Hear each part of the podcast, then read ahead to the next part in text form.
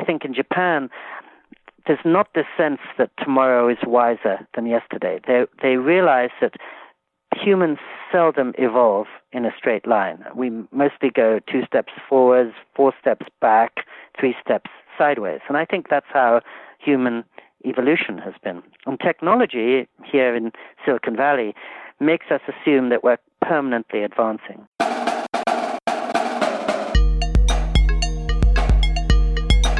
Welcome to Deviate with Rolf Potts, where I talk with experts, public figures, and interesting people about fascinating topics that meander off topic. Today I'm thrilled to be talking with Pico Iyer, who is among the most revered and respected travel writers of his generation. He also happens to be one of my own travel writing heroes, since his writing style, and in particular his book Video Night in Kathmandu, were a big influence on me when I was getting started as a travel writer 20 years ago.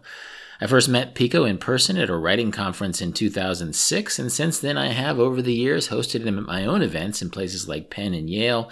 And I'm always amazed by how gracious and eloquent he is. Seriously, the guy talks in fully formed paragraphs in a way few people can. Pico has two new books out this year, both of them set in Japan. One of them, entitled A Beginner's Guide to Japan, offers playful and profound glimpses into the country where Pico has lived with his wife for the past 23 years. And his other book, Autumn Light, uses his experience of Japanese culture to reflect on aging and death and making the most out of late life. Our conversation starts on the topic of travel and how the experience of travel has changed over the years. You know, Pico was one of the first travel writers back in the 1980s to acknowledge that travel isn't just a simplistic contrast of familiar places to exotic places, since in the globalized era, far flung cultures have a way of mixing together in surprising and charming ways. And as we discussed, this has only become more obvious as travel has become easier and more accessible for a new generation. Travel aside, Pico and I really dig into the themes of his new books, particularly making peace with impermanence and the idea of death, and how the Japanese view these concepts in ways that can be instructive and even comforting for those of us who live in cultures that tend to avoid talking about death and impermanence. It really is a fascinating conversation with one of my favorite writers. If by chance you have a favorite writer or thinker you'd like me to feature on this podcast, feel free to send me suggestions at deviate at rolfpotts.com. And if you enjoy my conversations here, please subscribe on your favorite podcasting service, give it a rating or review, and spread the word. Please also take a moment to check out my sponsors, AirTreks, which designs multi stop itineraries for vagabonding journeys, and Tortuga, which designs backpacks and backpack accessories specifically with the vagabonding traveler in mind. And just so you know, I only accept sponsors whose products I actively use in my own travels, so when I talk about AirTreks and Tortuga, I'm drawing on years of field experience. If by chance you're interested in sponsoring the show, please tell me about your product, give me some time to field test it, and let's talk. For now, please go to airtreks.com and tinker with their fantastic trip planning tools to test out your own hypothetical dream trips. And check out Tortuga Packs at rolfpotts.com slash Tortuga, where we offer a 10% discount on all orders for podcast listeners. Just use the promo code DEVIATE. All right, here's Pico Iyer. Lot of my listeners, and many of whom have probably read my most well known book, which is Vagabonding, might not realize that along with uh, John Muir and Walt Whitman, a big influence on my thinking in that book was Pico Iyer, and maybe specifically uh, Video Night in Kathmandu. So I want to talk a little bit about travel before we move on to your new book, and and and and really, uh, um, Autumn Light is about impermanence in a sense, and I that's something that really, as someone who's celebrating an anniversary of of a, a very important travel event, um, it's interesting to see how deep time can can affect the way you see things. So, uh, one thing that really struck me about your writing, and one reason why it appealed to me uh, in the '90s when I started reading you and when, when I started traveling, is that it not just talks about travel, but it talks about who we become when we travel. It talks about how travel turns us into I think simultaneously, uh, like sort of children, but also drunk adults. You know that we're we're, we're seeing through a, a, prism that that bends reality a little bit. Um, and you talk about uh, you, you, you write uh, in in some ways I think travel is about learning how to see, learning how to pay attention. It's an alarm clock in some ways, and it's a jump start to putting our senses on the setting where they're universally receptive. I think theoretically we could do that at our homes, and yet somehow surrounded by familiarity and routine, we know all too well our eyes tend to close, and we don't notice the things that are so wondrous for a visitor. So. Uh, How did you come into this into this way of thinking about travel as a transformative event?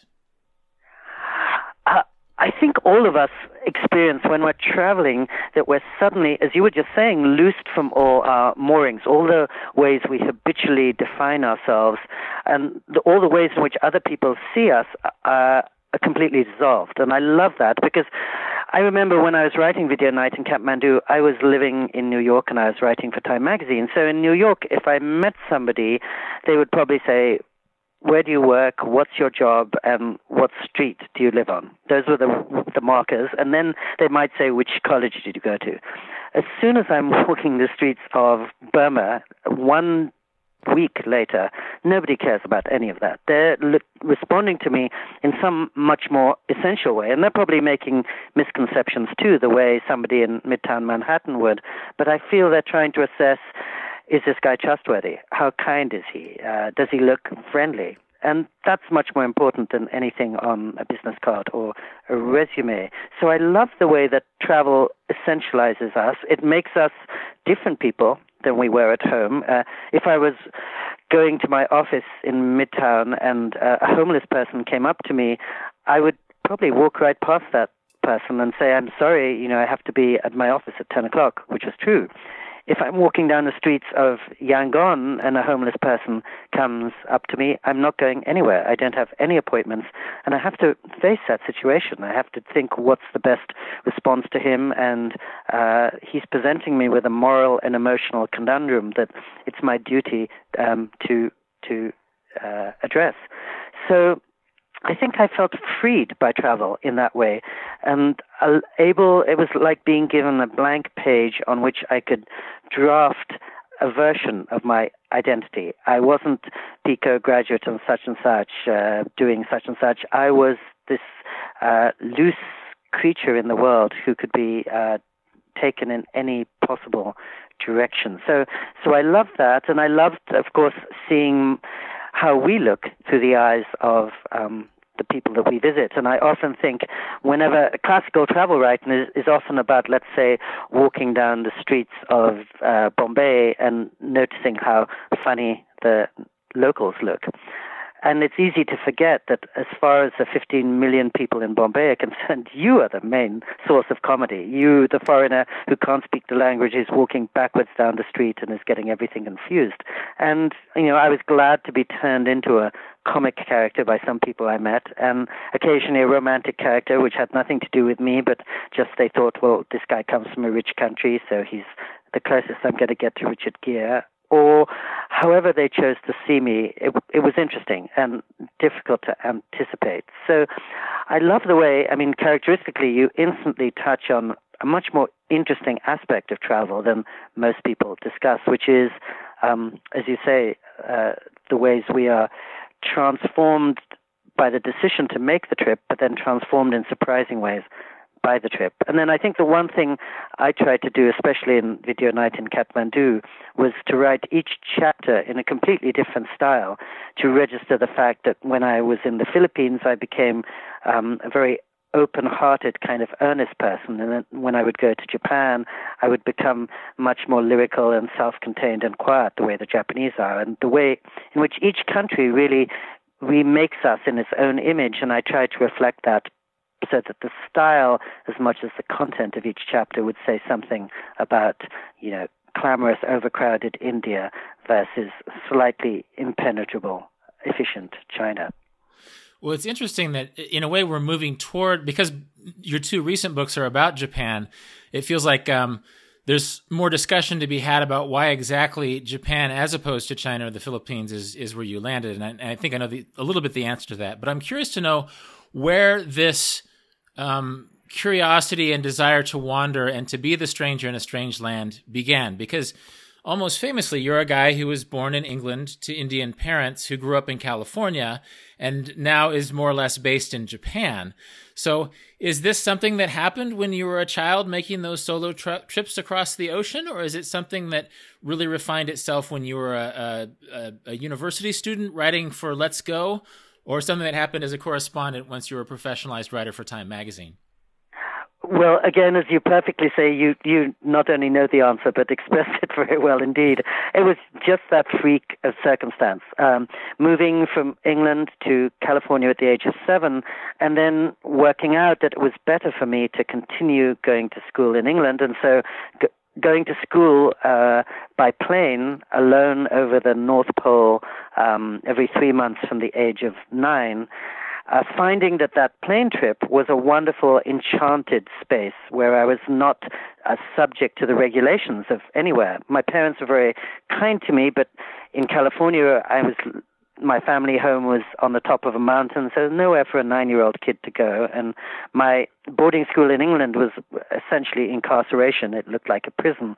But as long as I was in the plane, um, I could get as much Coca-Cola as I wanted. I could meet all these fascinating people. The cabin attendants were dancing attention on me. I could watch movies. It was this great zone of possibility. And I realized that in some ways, uh, I didn't belong to England, I didn't belong to California, but the passageways or the conspiracies between the two places were exactly where um, I felt at home. So I think it did grow. It began with that commute to school as a little boy, and travel became my second nature, really. Uh, airports became kind of home for me.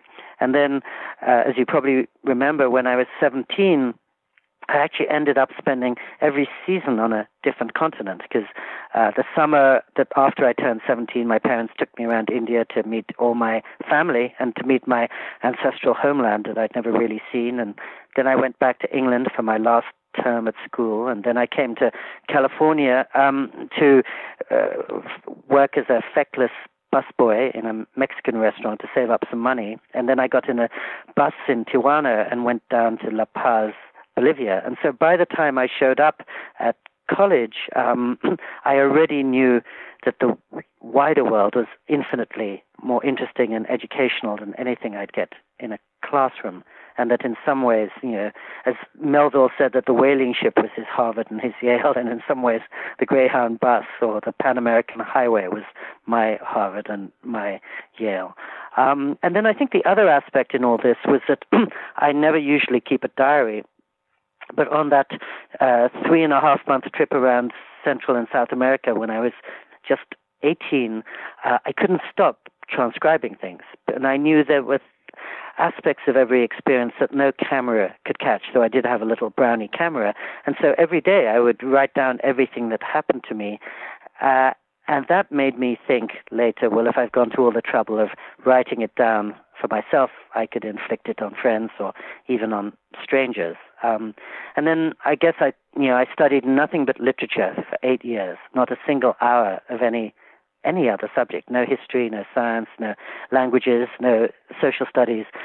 So the only thing I'd really learned to do was read and write, and by default, um, I found that I was writing most freely when I was traveling, and that somehow, through no grace of my own, that the way I grew up um, gave me three sets of eyes and made me feel at home wherever I was. Because if I was in England or in India or America, they were all partial homes, but they didn't contain the whole of me. And then I realized, well, if if I'm in Brazil or Greece or Thailand, those are partial homes too. I, I wasn't disoriented to be a foreigner uh, or indeed a tourist. So I think all of that uh, coalesced. And then, as you say, beginning to come to that realization as I was serving time in grad school. Uh, my last two summers graduate school, I did the Let's Go guidebooks, which was such a difficult training, but later I realized was a perfect um, training camp for travel writing because I had to travel so quickly and take so many notes every day that um, it was ideal preparation for what I, I did later. So, uh, but I think uh, uh, you've probably heard me say this before, but when I was growing up, it was quite unusual to be a, a little kid with an English voice and an Indian face and an American green card. And now it's so much the norm. In fact, most kids in big cities are more international than I am. So I think travel writing's got much more interesting for that reason because it's almost about kids who have six cultures inside them interacting with cities that have 200 cultures inside them. So I actually think the the genre of travel writing is more and more exciting. Yeah, well, one one reason why it feels to me, or it felt to me like your travel writing at the in, in the late 1980s, around the late time Video Night in Kathmandu came out, was kind of pioneering, is that it acknowledged the non-essentialist vision of travel and travelers that there's east and there's west which itself is is sort of an essentialist distinction but there's also a dialogue and a romance going on and that there are certain illusions that are projected sort of in a joyful way by both parties on each other. Um, and it need not necessarily be a, a, a, a snooty viewpoint or a sort of a staid academic uh, analytical viewpoint but it's more of a dance and, and more of a romance. And so do you feel like that goes all the way back to your to your air flights over the north pole when you were a child or is this something that you sort of just sort of in, instinctively realized was a part of the way travel was either going or had always been? Well that's a great question and i think it it does go all the way back to those travels as a child because I was, you know, quickly I became keenly aware, maybe at a subconscious level, that truly when I went to my 15th century English boarding school, it's no exaggeration to say all the boys there, what they really longed for was to be in California. And yes, in the summer of love, in the land of wide horizons, in the place of possibility where there was no history to hold you back. And then I would fly back to Santa Barbara in the middle of the counterculture, really. And there I sensed many people were longing for the, the strong roots and the steadiness and um, the certainties that a place like England uh, had in abundance. So I grew up traversing that romance and sometimes exploiting it. You know, when I when I arrived in my school in England, I would very proudly tell my friends how I'd been walking down Telegraph Avenue or I'd seen the Grateful Dead in um, my vacations, and they would get so envious. And then when I um, came back to California and was at the vampire movie at the drive-in, and the the uh, person repelled the vampire by reciting the Lord's Prayer backwards in Latin. I could do that um, surprising my neighbors in California. So, yes, I, I think commuting between two cultures that were fascinated by each other and that were also separated by a common language really um, set laid some subconscious foundation. And then I remember when I began taking long holidays from Time magazine in the 1980s, the first place I went to was Thailand and I'd never been anywhere like Southeast Asia uh, in terms of uh, it, so exotic then, so romantic, so ungraspable. And of course, this image of a romance quickly took very literal form because even in 1983 in Bangkok, one of the most common sights you would see was uh, a Westerner, not obviously irresistible, walking around town hand in hand with a girl younger than his daughter. Um, and one couldn't help but wonder what does she see in him? Uh, what does he see in her? How much is each a symbol for the other of a world that they want to touch and, and very different from their own? So that that gave it a, a very concrete grounding. And of course, as you know, since you travel so much, probably more than I do, um, 34 years later, uh, that hasn't changed at all. I'd say it's increased. I was spending time in Singapore recently, and Singapore, where I'd never seen so much of that, seems entirely made up of these incongruous east west couples. And I guess the one big change, which I tried to chronicle in later books, was that the product of those couples would be neither Eastern nor Western. And as I think you said at the beginning of your question, that's the heart of this, that Salman Rushdie was doing this in fiction already because he was an Indian who'd grown up in England. And so east west weren't hard and fast divisions for him. And then I was doing some of the same in nonfiction because there I am, an entirely Indian kid by blood, entirely brought up in England and the U.S. East and West don't honor any barriers in in me too, and so that seems seemed to be sort of the next chapter in the story. And whether it's Barack Obama or Zadie Smith or so many of the prominent people now, uh, my hope has always been that we we've moved beyond east-west divisions and we've moved beyond black and white divisions because our two-term president and some of our most prominent writers are black and white at the same time. And uh, I, again, I think everything's got much more interesting now. Um, that's uh, as the result, the product of the way in which um, two sides of the world were all over each other back then. Yeah, well, it feels like the the the condition that gave us Pico Iyer and Salman Rushdie is, as you said, is much more common. That that young people are just more used to to being much more international, even if they aren't mixed by blood, than they are mixed by fascination and internet um, connectivity with other parts of the world or friends from other parts of the world. And one thing that struck me, you were talking about traveling with your Brownie camera back in the day and and making journals. Well, these days, I think young people would be more inclined to travel with their iPhone camera and maybe a, a blog or some other sort of social media diary.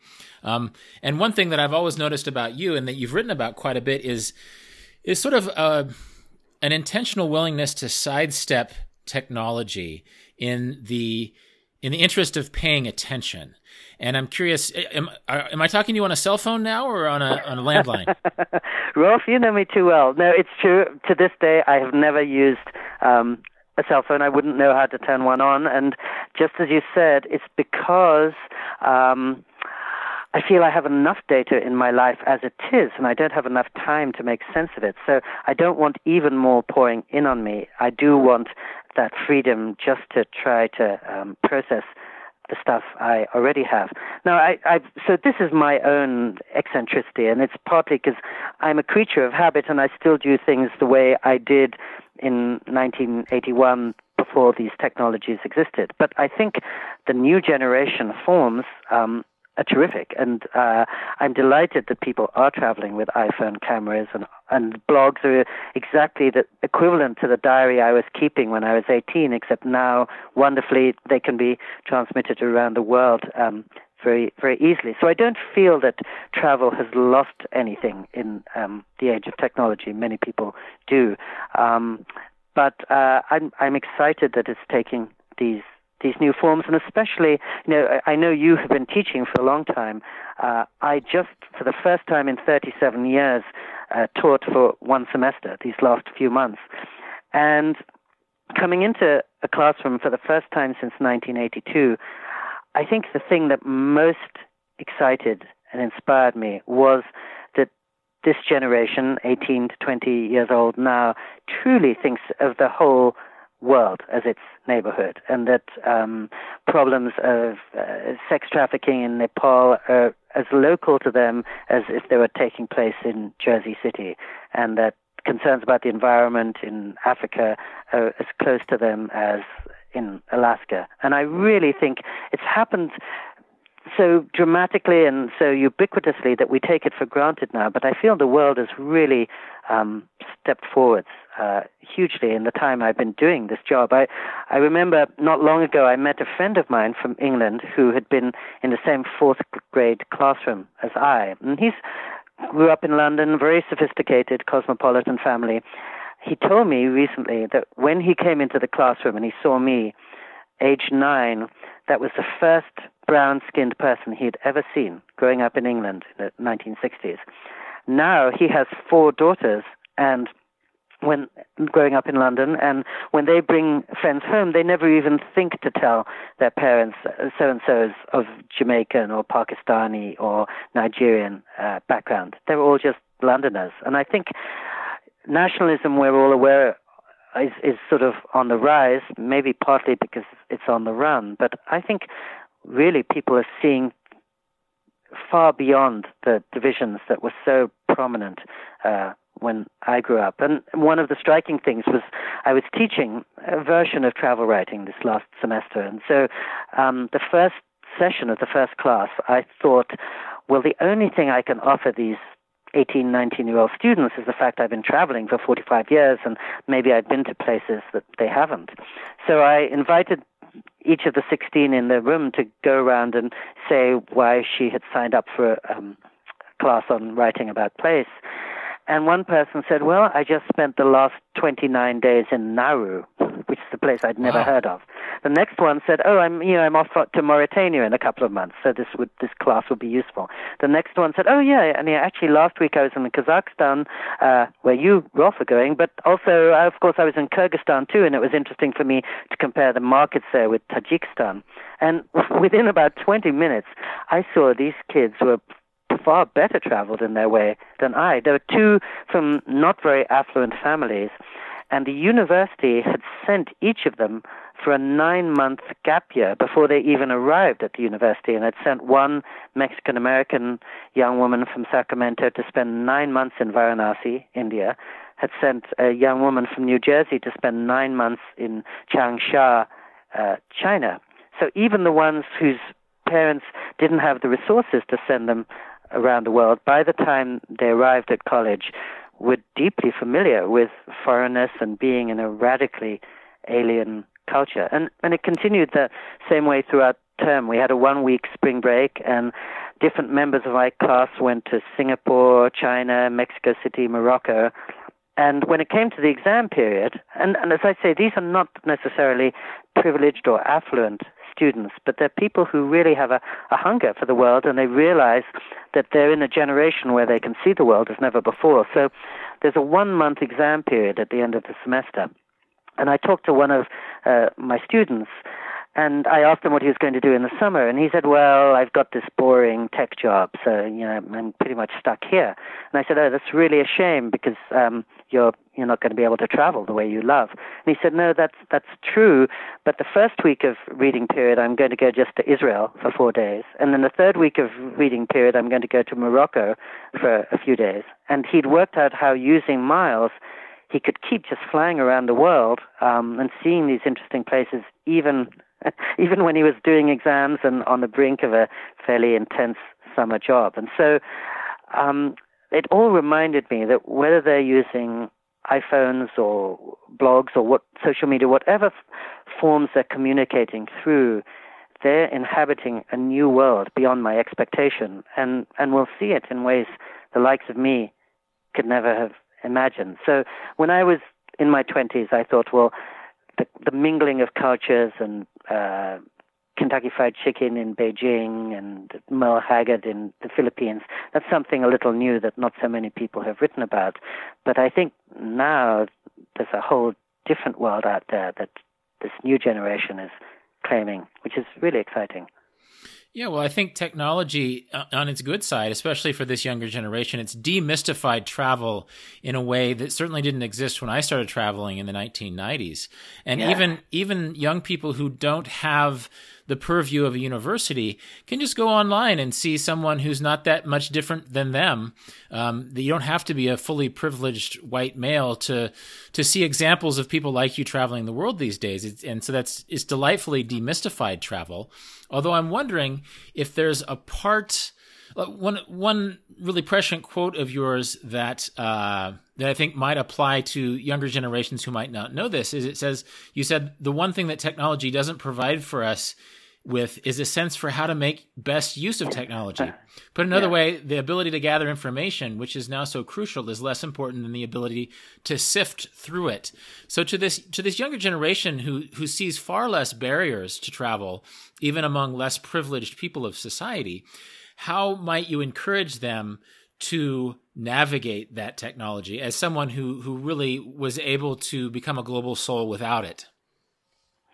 Well, I always stress it took me a long time, could be 25 years, as a full time uh, freelance writer to realize that my best writing took place when I was taking a walk or when I was away from my desk. And that there are certain things as a writer or as a person you can do when you're poring over the data and the micro details. But there are other things in terms of just understanding that you can only do when you're not distracted by the details and when you can really see the wood for the trees.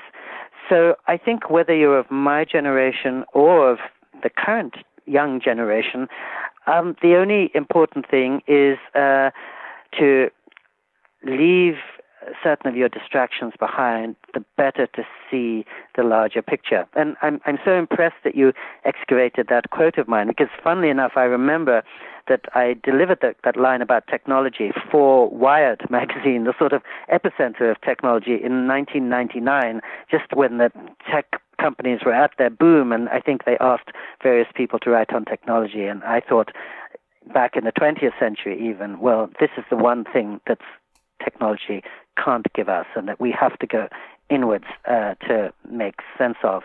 But the thing that the two things that really surprised and impressed me when I was suddenly exposed to college age kids this last term. And again, I feel embarrassed to talk about this because I know you've had a lot of exposure for many years to this generation. But for me, it was a novelty. Was almost every major writer, as I see it, um, who's working in this field that I happen to mention, they they didn't know. They were completely unfamiliar with what I would call the, the principal writers on place of the last 50 years. But every time I gave them a reading assignment, they were brilliant at taking apart a reading and understanding it and, and bringing critical faculties to it. And they were extraordinarily good writers, too. I think much better than I and my friends were. So, in that sense, again, it, it gave me hope that um, although their frame of reference might be more Game of Thrones than V.S. Naipaul or Peter Matthiessen, uh, when confronted with a country or an experience or a piece of text, they had no problems at all in knowing exactly how to deal with it and how to respond to it very eloquently. And the university where I was teaching actually schools all the students in using a pen and notebook. So before I entered this classroom, I'd been sort of apprehensive that people would be on the phone all the time, and all I would see was laptops. Um, there was not a single laptop or phone in a three-hour seminar every week, and these guys were proceeding much much as I would have done in 1975 when I went to college. In other words, um, just taking notes and wrestling with with texts. And so um, it made me. I've always, I've never been worried about the effect of technology. A lot of people worry about the effect of technology on kids, and my sense has always been that humans are humans, and we always find a way to sort things out and find our balance. So when I was young, the two exciting forms of technology were the car and the TV. And pretty soon, I and many of my friends noticed that the car just drove us into a traffic jam and the TV was making us numb. And so many of my friends, like me, live more or less without a car and without a TV now. And kids who are high school age now are probably intoxicated with uh, Instagram or FaceTime or whatever it might be. But in time, they'll find it's not making them happy, and uh, I'm sure they'll reach to something else. So, in that sense, when I was teaching recently, I didn't feel I needed to give any advice to 19 or 20 year olds because I thought that they will come to their own good solutions. Uh, and of course, they understand these technologies much better than I do, so they'll probably come up with better answers than I could. Well, there is something really exciting about the idea of young people traveling and what they're in store for. And, and generationally, young people these days are probably prepared in in new and different ways um, technologically for what they're going to find overseas. But one of one of my favorite moments in in one of your new Japan books is when you hear when somebody is reading to you what sounds like a very fresh and prescient take on Japan, and you realize that he's reading you your own words from decades before when you were new and fresh in Japan, and it made me think of of the English philosopher. Um, uh, I think his name is Henry Spencer, Herbert Spencer. Uh, mm-hmm. he he, ta- he, talks about a Frenchman he met who had been in England for three weeks and was really excited to write a book about England because he felt like he understood it. And then after three months, the same Frenchman wasn't so sure about his book. And after three months, uh, Herbert Spencer talked to him, and he felt, and the Frenchman felt like he was not at all qualified to write about France. And so it's interesting that after all these years of being somewhat based in Japan, you now have two books in one year about Japan. And a quote that you have in one of those is I've been living in Western Japan for more than 32 years, and to my delight, I know far less than when I arrived. A land of streamlined services gives you very much what you expect, and so much that you didn't expect under the surface that you don't know what to do with it. So, what was the process over the course of these 32 years to coming to the point of no longer being an excited young traveler, but being this person who's been Jap- somewhat Japan based for a long time and has finally come to the point where he feels like he can write about it? Rolf, you are such a good reader. Thank you for thank you for picking up the, those moments from two different books and stringing them together to form um, the perfect conclusion. I'm especially happy that you alighted on that moment when uh, somebody was quoting to me from a book I'd written 30 years ago about Japan and I didn't recognize it because I think that book called Autumn Light is really about the strengths that autumn has that spring would envy, but in that case, the wisdom that spring has that autumn would envy. And indeed, as you said, when I arrived in Japan at the age of 30, I was so fresh and everything was so new to me that I really could see many, many more things than I can half a lifetime later. And it was it was amusing and tonic to be reminded of that. So I think in terms of these two books, there's probably too much I could say about them. But the first thing I would say is that, as you remember, I wrote a book after my first year in Japan in 1988 about my discovery of this country, this lifestyle, and a person, later my wife, who I hope will be mine forever. And it was very much about being released from my office in New York City and suddenly loose in this country that felt like my secret hidden home and just the, the exhilaration of beginning to navigate a place. Um, and I thought it'd be really interesting to write a book exactly 30 years and half a lifetime later because well, we all know it's very easy to fall in love, but it's quite hard to stay in love. And staying in love and being with, for example, the same person for um, 32 years involves different blessings and different challenges than being in that giddy honeymoon state. And so I very consciously, the, the book I wrote in 1988 had the subtitle Four Seasons in Kyoto. And it was about a newcomer arriving in this magical ancient capital with 17 World Heritage Sites and 1,600 temples lining its hills and being, of course, enchanted by a city like no other. My working subtitle for the book Autumn Light 30 years later was A Season in the Suburbs. In other words, I wanted the hmm. subtitle as unexotic and boring and unappealing as possible because I think at a certain point in life, the challenge becomes uh, it's easy to find the beauty and wonder in Kyoto, but how do you find the beauty and wonder in a completely anonymous suburban neighborhood and just going to the supermarket. And I think most of us do, and we have our own ways of doing so. But I thought that would be an interesting uh, challenge for me. While I was writing this book, uh, a friend from New York sent me this wonderful sentence from John Burroughs, the great writer and explorer, who said, If you want to see something new, take the same walk every day. And so that's really what I've been doing for uh, 26 years. I've been living in this generic suburb of Nara, Japan. It looks completely like uh, a Steven Spielberg stage set. It couldn't look less like one's romantic image of Japan. Our little rented two-room apartment has no tatami mats, no shoji screens. All the buildings in the neighborhood are Western style. All the streets are completely straight. Uh, there's not a single shrine or temple in our community, and even the two main drags are called school dori and park dori, using the English words um, as if to convince my mostly elderly retired neighbors that they've attained their dream and made it to California. So it's totally synthetic place. And I thought, well, how interesting to try to write about how one can get excited in a neighborhood that seems to have nothing going for it and to be not exotic at all, but in fact is a very deep and ancient and spirit filled expression of a culture. I think of Japan as an old man in a Planet Hollywood t shirt, and he's always up to the moment, he's very fashion conscious, he's got all the trappings of the West and the rest of the world, but that doesn't make him any less old or Japanese.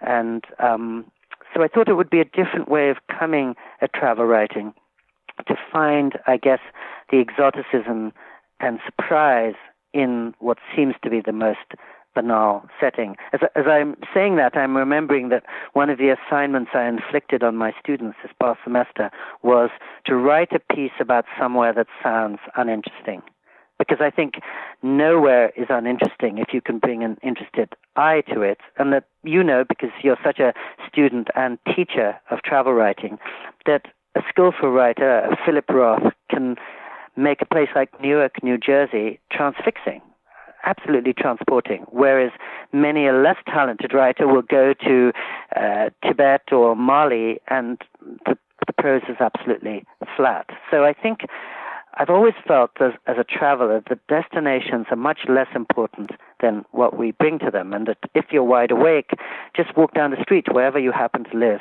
and it's full of secrets and surprises. Um, conversely, if you're kind of sleepwalking through life, you can go to Bhutan tomorrow and come back with nothing.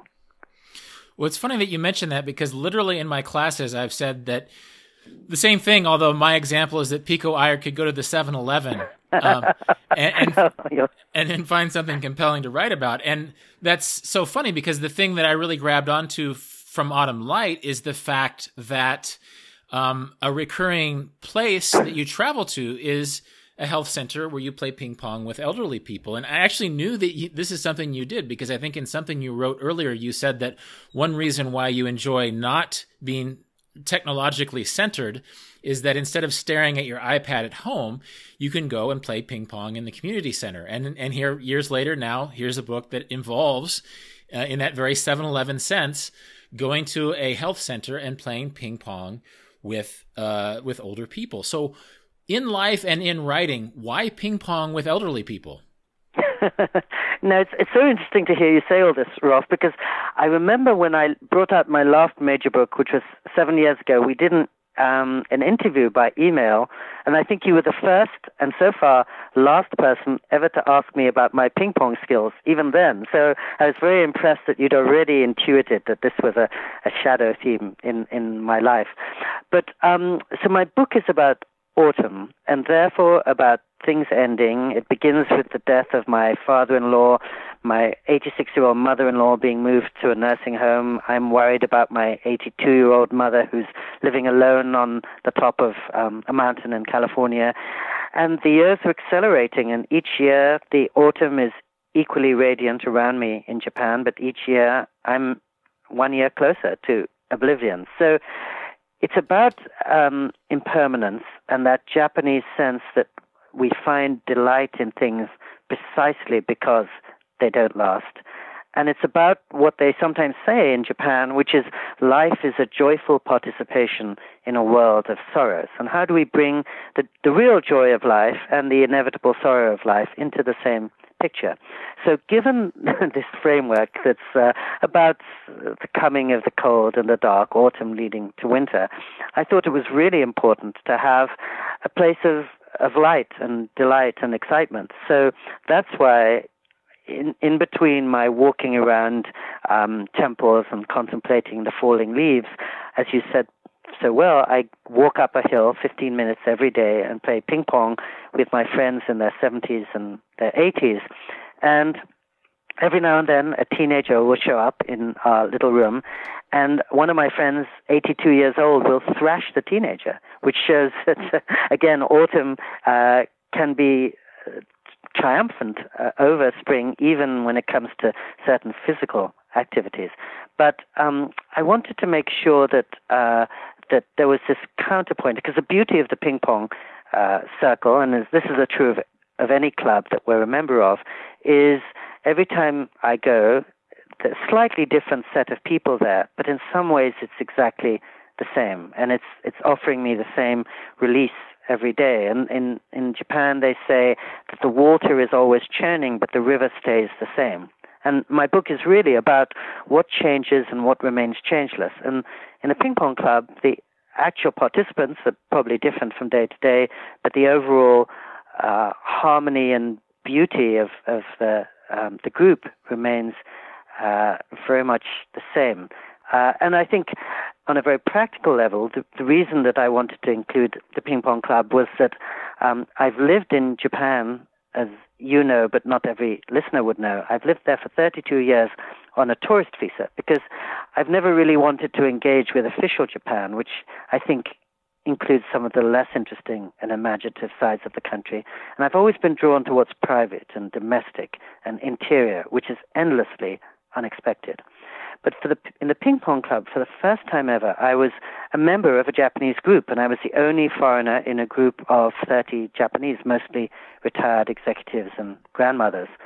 And so it it taught me um, how to function in a Japanese setting. And given I've never worked or studied in Japan, I'd never learned that before. So, for example, in the ping pong club, I learned how to try really, really hard at every minute while playing ping pong, but never to want to win. And in Japan, winning is not such a good thing. Nobody keeps track of the score. We change partners.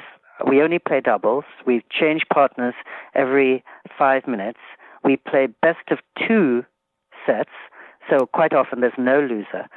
And it's an induction into really um, a whole very different Japanese way of thinking, whereby you go to play ping pong not with a view to being a champion, winning a game, coming back exhilarated because you've defeated somebody else, but creating a situation in which everybody can feel like a winner. And it's more like becoming part of a choir or indeed being part of a dance where you're working with somebody rather than against somebody. And again, that's it's an something essential to Japan that's so different from the England and the US uh, I grew up on. I know in my second book, A Beginner's Guide to Japan, I mention how Japanese baseball games end in a tie if the score is level after 12 innings. And because um, the league standings are based on winning percentage, a team with lots of ties can finish ahead of a team um, with more victories. So often, Japanese baseball teams are not trying to win, they're just trying not to lose. And the first time an American manager was brought over to Japan to lead a professional team, this was Bobby Valentine in 1995. He took this really mediocre squad. He led them to a stunning second place finish and he was instantly fired. and various foreign journalists were surprised by this, and so they went to this team spokesman and said, What's with that? Why did you fire him after he had such a good season? Back came the answer because of his emphasis on winning.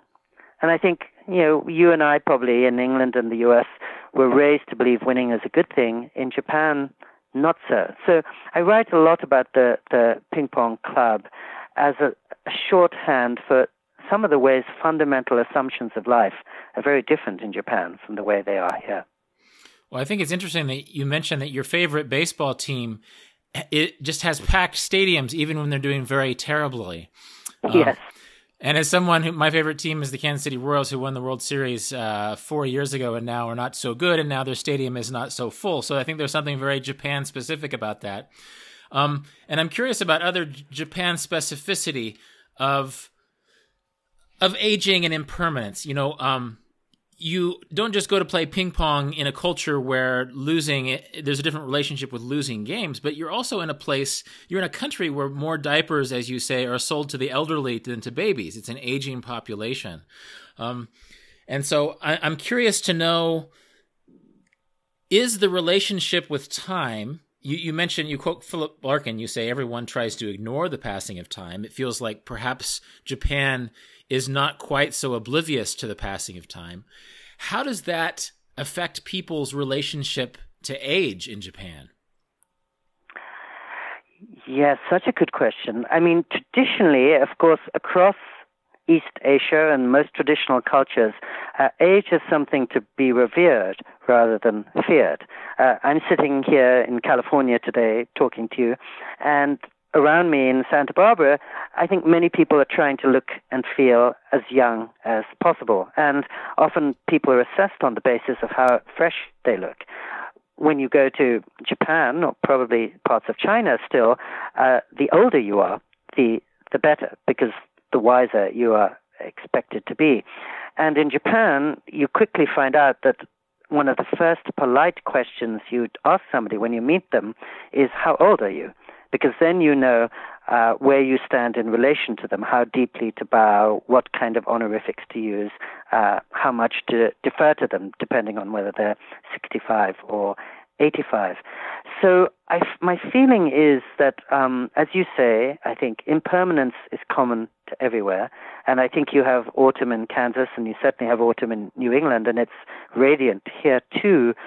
But the Japanese have made almost a religion out of impermanence. They love the cherry blossoms precisely because they only last for 10 days and then they're gone. They love James Dean because he was a human cherry blossom. He flared briefly and then he, he was no longer. Uh, in the Tale of Genji, which is, I suppose, the Japanese equivalent to the collected Shakespeare, the word for impermanence is used more than a thousand times. And the central bell in, in Kyoto rings in a, in a way that suggests to my Japanese neighbors, um, this is about to end. The world is not forever. That, you know, that's the message you hear everywhere in Japan. And I think the biggest difference between Japan and the US in that regard is that, of course, it's a very old culture. It's been around for 1400 years. Uh, it suffered through endless amounts of fire and earthquake and warfare and much else. And so I think the Japanese do have a very different relation to time.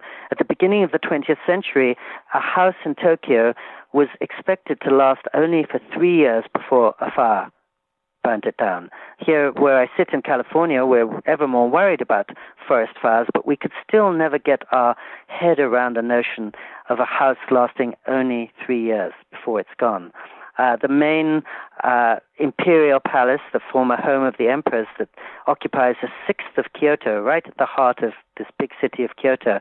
I think that's burned to the ground 14 times over the over the many centuries, and I think when I was a teenager coming back to California from my school in England, California was so exciting because it's a land of the future tense and of opportunity and uh, endless possibility. And I really enjoyed that when I was growing up. But when I hit a certain age, I thought, well, now I need to learn uh, how to get older. And the place to go for that is a wise elder culture, such as Japan, that's not so um, much of an expert on youth, but is um, a great expert on living with old age, suffering, and death. And as you say, old age is probably the biggest sociological problem in Japan. Uh, I think they have the oldest population on earth.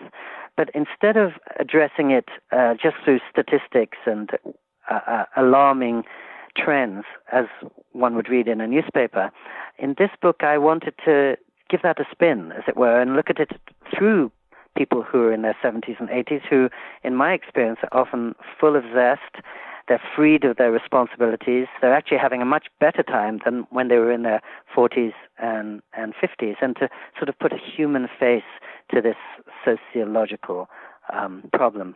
And, uh, you know, I remember I was, of course, in Japan when the tsunami took 18,500 lives in 2011. And I remember right after the tsunami, people I knew in California seemed much more worried than people in Japan. And as you and the whole world witnessed, the people who were the victims of that in Japan um, startled everybody by being very quiet, by not seeming to complain. And I think that's because they were living in this culture which already for 14 centuries had been training them in uh, the art of loss and the art of unexpectedness. And there's still a very vivid sense of gods in Japan, the way there would have been in ancient Greece or maybe in Shakespeare's England.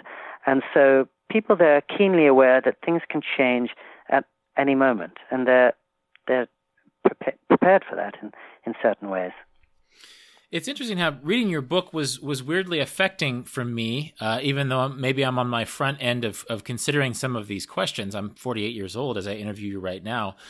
I recently uh, went back to my 1994 vagabonding journey when I lived in a van and traveled around, and and um, I was really amazed to commune with my 23 year old self. But I also felt this strange sense of loss, this this idea that I really am far removed by the years from my 23 year old self. And also, when I'm based in Kansas, I travel a lot. But when I'm home, I, I come to Kansas, and my next door neighbor are my parents, who are in their 70s. My dad will turn 80 this year. And so, in reading your book, it really made me think myself about these questions that are often, these questions of impermanence that are often ignored in the United States. And I know that you're speaking of fires. You lost a house and many possessions to a fire not long ago. Um, well, actually, it's been a while now, but um, it was certainly a um, something that you've addressed in writing before. And then you went and you had this experience with Japan uh, that you that you reflected on at book length. So I'm curious, is there a way to make it easier? Is there a way to make peace with time uh, in a way that is coherent? Or is this experiment just a way of reflecting in a new way on the process of time and impermanence? Hmm. Henry David Thoreau, who's been really one of my heroes and companions since I was a little kid, he has this wonderful sentence about how if death is seen as a law and not an accident, it changes everything. In other words, uh, we can't be shocked by death or by approaching death because that's the fate of all humans. And if we're aware that it's a reality and that we can't quarrel with reality, we have to make friends with reality, make our peace with reality. We can't uh, uh, refine it or argue it out of existence. I think that's already a help. I mean, again, I'm living, I'm talking to you in California, which is the age, the, the land of endless summer, the age of perpetual youth. People talk here about the singularity and the prospects of, in Silicon Valley, so to speak, designing or manufacturing humans who could live for 150 years or who could live forever. I wonder if we'd really want to do that. Because what I notice now is I suppose, the human equivalent of climate change. Um, happily, your parents are still a little too young for this, but um, we all know many, many people who, well, humans are living longer than they've ever lived before, but many, many people are living for five years, ten years, fifteen years after their minds have begun to come apart. And um, their bodies are still there, but you get the sense that they're very tired and they want to go to sleep for good. And I spend a lot of time with palliative physicians, and it's interesting to see how regular physicians are often professionally committed to keeping humans alive. But palliative physicians who are thinking about the emotional welfare of those people often think, well, these people would, in some cases, rather say goodbye. They're ready to go. They've lived a rich, good life, and they don't necessarily want to sign on to five more years of suffering and pain or five more years of being comatose. So I, I'm not a wise person who could offer answers to how to deal with impermanence or death, but I do think in everything in life, how we look at things makes a huge difference. When I remember when my house did burn down and I literally lost everything I own in the world, including uh, my next three books and all the notes I've been collecting for to make a literary career. Uh, 550 houses in Santa Barbara were burnt in that fire. And as the months went on, I think some people were devastated by the loss and always will be. And others began to realize after a period of adjustment that it wasn't just a loss, but it was an opportunity. And for example, in my case, I noticed that losing everything in a fire, when I started to replace it, um, I only needed maybe 10% of the things I'd had before and that, as I say in one of my books, Autumn Light, everything that was really important my notes, my photographs, my uh, keepsakes and souvenirs from my travels I could never replace. And everything I could replace, which is to say clothes and uh, furniture and books, that was not important. Um, I still wanted to write. I was still possessed by various topics, but I didn't have notes. So I learned the important art of writing without notes and trying fiction.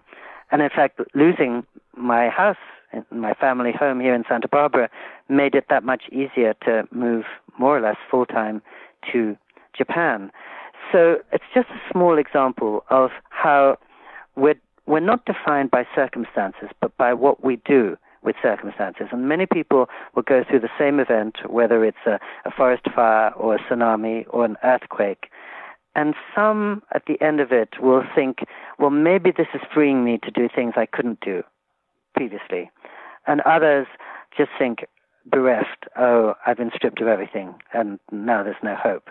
But I think to some degree that's a choice we have. And so too with, you know, pretend that death is never going to happen and it catches you by surprise. And then suddenly you haven't prepared for it uh, emotionally or in any other ways um, acknowledge that it's a reality and inevitability, and then you say the things you want to say to the people around you. You finish the projects that mean the most to you. You relish the maple leaves blazing in autumn because who knows, you may not get to see them next year.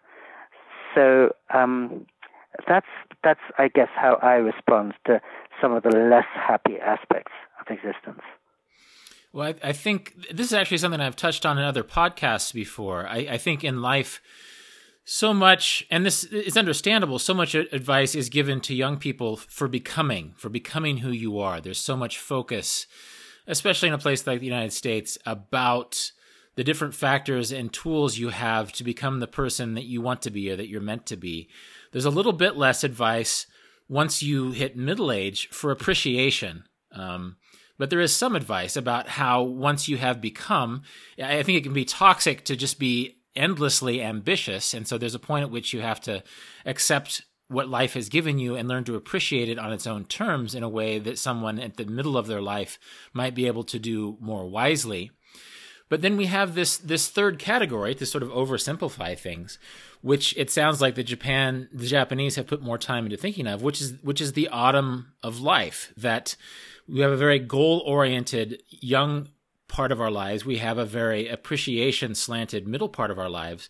So the question is, how exactly do we embrace this auto, this autumnal time of life? Um, when you know that is often uh, considered a time of of de- decline or even decay.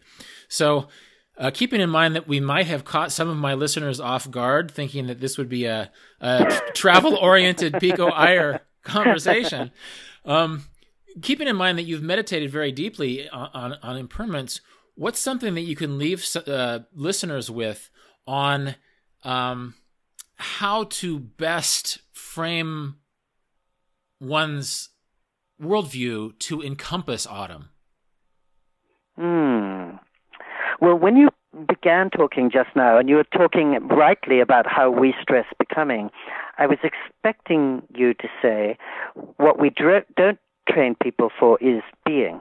So we're training them very much for the future tense, and as you were saying, that's exactly what you need when you're 15 or 25 or even 35. But we're not uh, training people uh, to find their delight in where they are right now, in living in the present tense. And one of the things I notice about Japan is people have a great gift for appreciation, and uh, they don't pitch their expectations too high. What I find, you know, going back and forth between California and Japan, in many ways I feel that they're almost opposites. And California is a great land of expectation, but what I run into a lot here is disappointment that people have beautiful ideals, but when reality can't be transformed uh, to exist in accordance with those ideals, they're crushed or brokenhearted.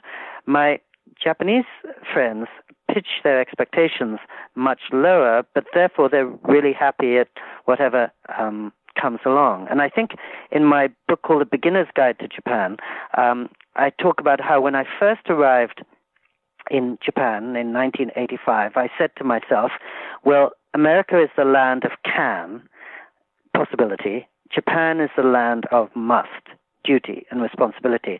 And I think that might be a little simplistic. It's the kind of thing you think of when you're in your 20s and you arrive in a very different place. But I think what Japan is aware of is that freedom is best enjoyed within limits. In other words, that um, a sonnet is often more beautiful than free verse because it's got some shape to it. That famously, um, tennis is most fun when there's a net there. If there isn't a net, there's no game of tennis. And it's the, exactly the boundaries of life that are responsible for the beauties of life. If you're living in the future tense, well, tomorrow never arrives. So you never get your fulfillment. Or if you're living for that sense of becoming, as as you said, uh, I think I realized this when I was in the corporate world, and it's one reason I moved from my job at Time Magazine in Midtown Manhattan to uh, an empty room on the back streets of Kyoto.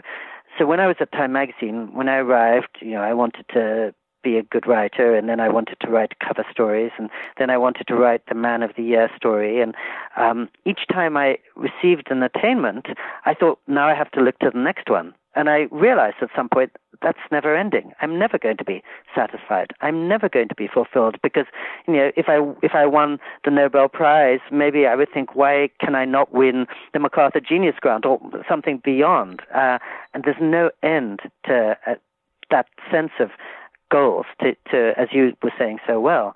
Um, and maybe just living in a small room with um, a very constrained sense of possibility, I'll be much more content, and I, I won't be restless. I'm, I'm probably one of the things I grew up with through my gypsy boyhood was restlessness. And I thought what I need is to be absolutely satisfied with what I have rather than hungering for what I could have, don't have. And a perfect example just strikes me as I'm talking to you is that I'm sitting in my mother's house right now. And she has a very big house in the hills of Santa Barbara. And there are three uh, whole rooms that are full of books with the result that if ever I want to put my hands on vagabonding or some book I really want, I can't. It'll take me six hours to go through these three rooms, and I probably won't find it at the end of those six hours, and I'll have to go and buy a copy of a book that I already have. In Japan, in our tiny two room apartment, I have one shelf for books only. And I can always find every book I need uh, within six seconds there. Uh, I, I'm, in other words, I'm not drowning under an overabundance of choice, and that having one shelf of books makes me much happier than having three whole rooms of books. And living in a rented apartment for which my wife and I pay $700 a month as if we were still students actually makes me happier than being in this um, big house right now in a privileged resort town uh, in in California. That um, you know the the more isn't better, and that uh, a room with nothing in it can fill you up much more than a room with clutter. So that's a long and digressive answer, and probably it doesn't leave your listeners with anything specific um, about autumn, except that the beauty of autumn is that it's got spring inside it, and uh, in that to that extent, it'll always be wiser than spring. Uh, the young reporter who arrived in Japan and quoted lots of lines to me from my 30 year old book that I didn't recognize pointed out that I saw things when I was 30 that I couldn't see at 60. But I think I'm much calmer at 60 than I was at 30, uh, partly because autumn goes deeper in one's spirit than um, than spring. And spring is the first step towards summer, which is the first step towards autumn, whereas autumn is the first step towards winter, which is the first step towards spring. And insofar as I think in Japan, there's not this sense that tomorrow is wiser than yesterday. They they realize that humans seldom evolve in a straight line. We mostly go two steps forwards, four steps back, three steps sideways. And I think that's how human evolution has been. And technology here in Silicon Valley makes us assume that we're permanently advancing. But I think in our own lives, as uh, in our relations with our parents, our siblings, uh, our loved ones, we realize that we're often lurching backwards. We're not moving in a steady line. And I think this book, Autumn Light, is very much about um, about that fact. Progress doesn't move in a straight line. Decline doesn't move in a straight line. My male friends in the ping pong club who suffered through excruciating 20 hour days in an office for 40 years suddenly become little boys again when they retire. And in their 70s, they're much more carefree than at any younger stage in life um, and that therefore we can't really second guess nature. And I think I, I trust cycles much more than I trust the myth of progress. And of course, America is the envy of the world because of its belief in progress, and those of us from older cultures love America because of its confidence in the future tense, and that's something it'll always offer to the world. But a future tense without a sense of past is a bit out of proportion, maybe.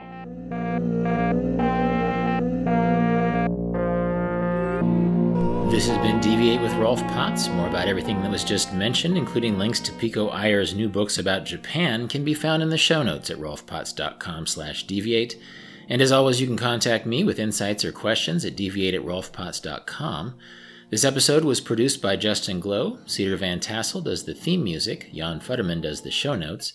Thanks for listening, and I hope you tune in for future episodes of Deviate with Rolf Potts.